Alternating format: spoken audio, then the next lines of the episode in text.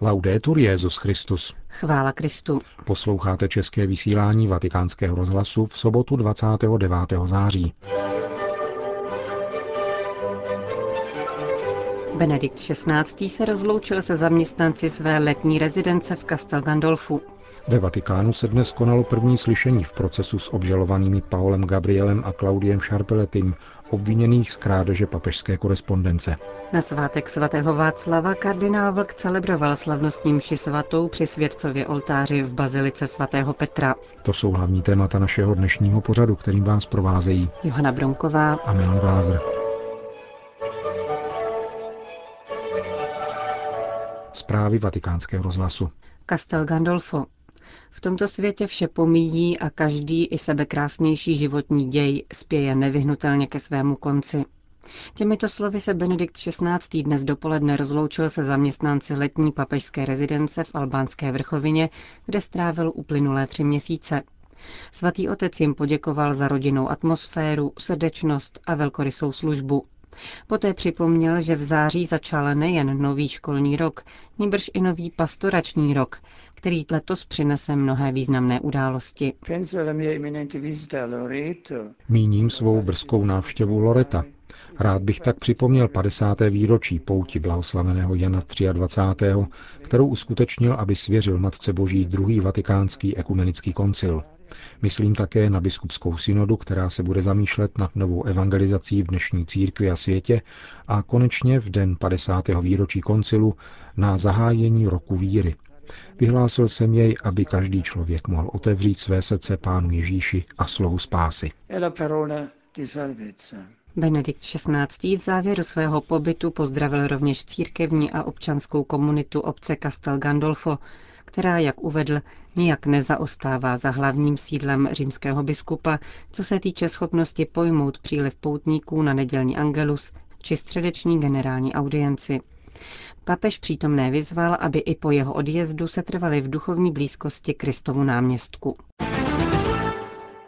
Vatikán. Dnes dopoledne se v budově soudu městského státu Vatikán konalo první slyšení v procesu s obžalovanými Paolem Gabrielem a Claudiem Šarpeletim, kteří jsou obviněni z trestných činů krádeže za přitěžujících okolností, respektive z napomáhání trestnému činu. Soudní senát tvoří tři laičtí soudci. Předseda profesor Giuseppe Dalla Torre, soudce profesor Paolo Papanti Pelletier a soudce Venerando Marano, při dnešním stání vyhověl soudní senát žádosti obhájce obviněného Šarpeletiho o oddělení dvou procesů. Přelíčení s obžalovaným Gabrielem tudíž bude pokračovat 2. října, zatímco proces se Šarpeletim se prozatím odkládá. Vatikánský promotor spravedlnosti nevylučuje v příštím týdnu možnost až čtyř soudních stání, která se po dnešním prvním předběžném jednání soudu zaměří na výslech obviněného a svědků. Itálie. Kardinál Angelo Amato dnes na Sicílii blahořečil františkánského kněze otce Gabriele Allegra. Tento biblista a misionář strávil většinu svého života na Dálném východě, avšak jeho ostatky spočívají právě v jeho italském Arcireale, vysvětlil naší rozhlasové stanici prefekt Kongregace pro blahořečení a svatořečení. Nový blahoslavený se narodil na Sicílii v provincii Katánie 26. prosince 1907. Vstoupil do řádu menších bratří a roku 1930 přijal kněžské svěcení. Byl vyslán jako misionář do Číny, kde v Pekingu založil biblická studia. Kvůli válce se přestěhoval do Hongkongu, kde i zemřel 26. ledna 1976. Jeho životním dílem byl překlad písma svatého do čínštiny. Začal na něm pracovat v roce 1935 a dokončil jej po 16 letech. Tento překlad byl historickým milníkem pro dějiny čínské katolické církve. Kromě překladu všech biblických knih Starého i Nového zákona přetlumočil otec Allegra do čínštiny také papežské dokumenty o sociální nauce církve od Lva 13. a Pavla 6 pokračuje kardinál Amato. Jako následovník svatého Františka miloval církev synovskou láskou. Jeho velkým přáním bylo vykládat písmo ve světle církevních otců a papežského magistéria. Také způsob, jakým nakládal s božím slovem, dokládá jeho hlubokou víru. Usiloval o co nejdokonalejší překlad a často k nalezení správné interpretace potřeboval i řadu dní a konzultací se svými spolupracovníky. Ve své nevšední pokoře říkával, kdo pracuje v takovéto hloubce, možná nikdy nedosáhne věhlasu jistých moderních teologů, ale podle mého názoru více prospěje boží církvi. Přibližuje nového blahoslaveného prefekt kongregace pro svatořečení. Vatikán.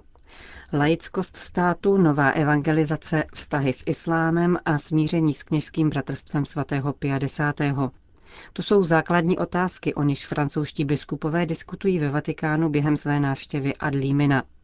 Jak řekl vatikánskému rozhlasu kardinál Jean-Pierre Ricard, metropolita Bordeaux, ve Francii se znovu objevil problém laickosti státu. Katolická církev už našla svůj modus vivendi v nepříznivých podmínkách Francouzské republiky. Na scéně se však objevili muslimové, kteří musí přizpůsobovat své prožívání víry hodnotám ve Francii závazným. Katolická církev je připravena podělit se s muslimy o svou vlastní zkušenost, říká kardinál Ricard.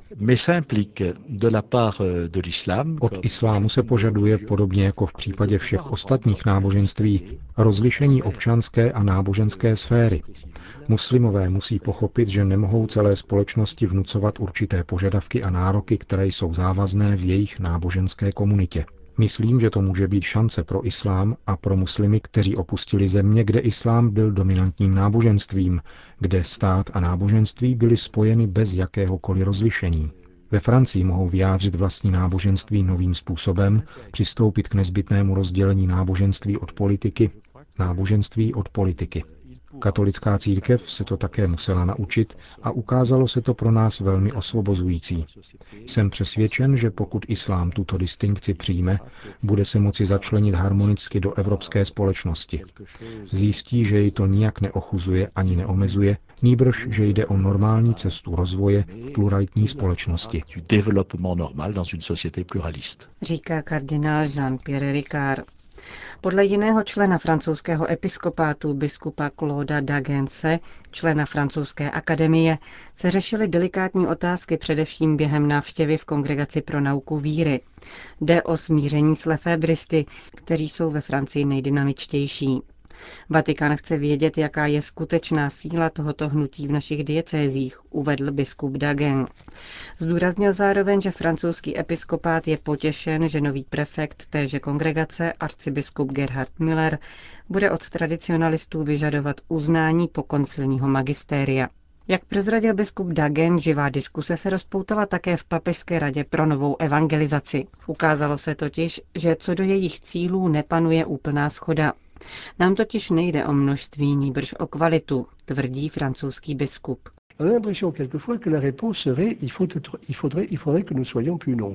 Někdy mám dojem, že se za cíl nové evangelizace považuje početní růst našich církví. Samozřejmě, že chceme, aby nás bylo více. Chceme mít víc kněží, jáhnů, řeholníků a věřících. To ale nemůže být cílem nové evangelizace. Cílem musí být autentičnost svědků a učedníků Krista. Sekularizace má totiž také pozitivní důsledky. Mám na mysli velký duchovní hlad. Vidím to jak u mladých ve své diecézi, tak ve francouzské akademii. Náboženská hostejnost sice existuje, ale jsou tady i otázky. Kdo je Bůh, jak je objevit, jak se s ním setkat, kdo je Ježíš, jak se k němu modlit. Žijeme v obtížných dobách, ale podle mne je to doba obnovy křesťanské víry a lásky.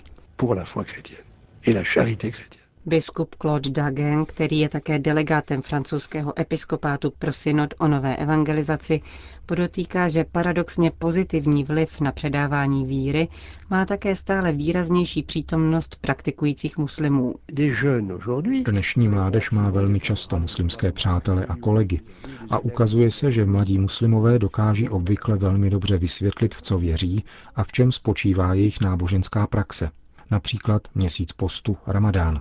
Katolíci s tím naopak mývají velké problémy. Nechci tady glorifikovat islám. Chci ale říci, že jeho přítomnost je pro nás výzvou, abychom i my dovedli jasně a bez červenání říci, v koho věříme a jak prožíváme svou víru. Hovořil biskup Claude Dagen, jeden z francouzských biskupů, kteří jsou v Římě na návštěvě Adlímina.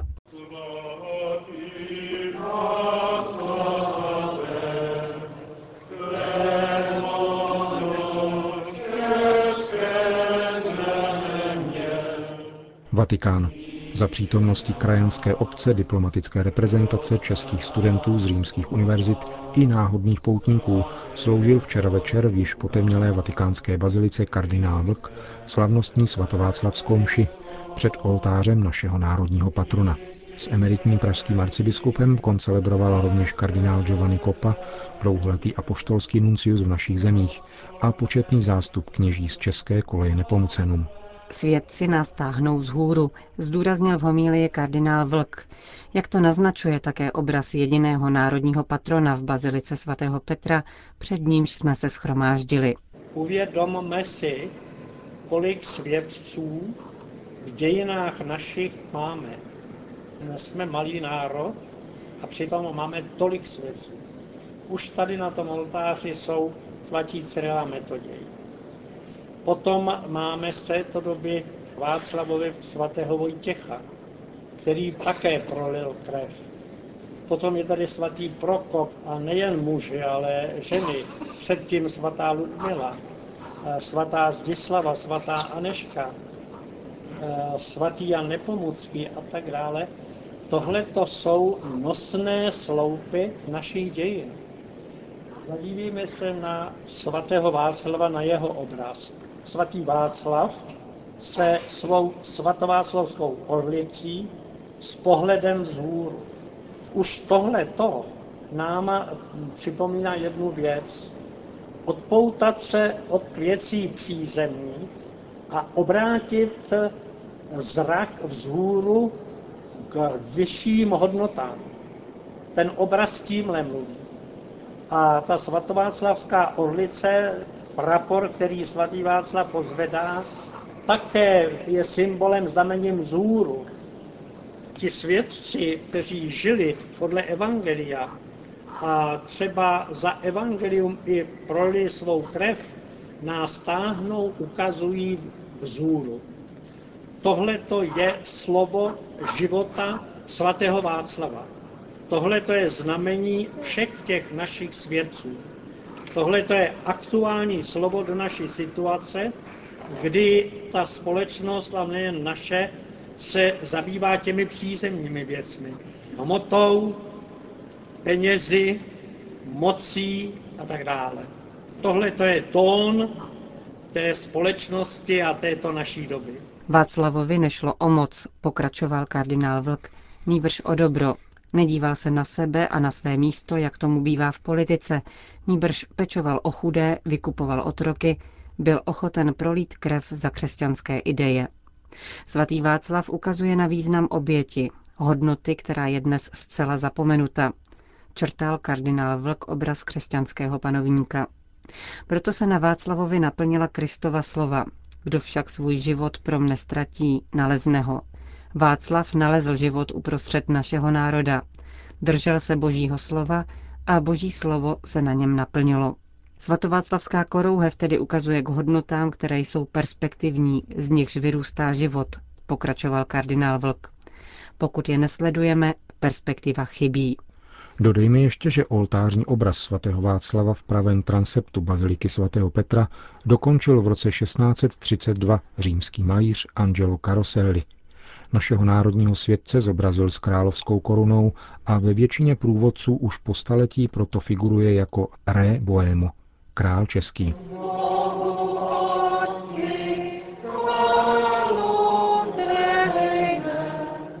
Svatým křížem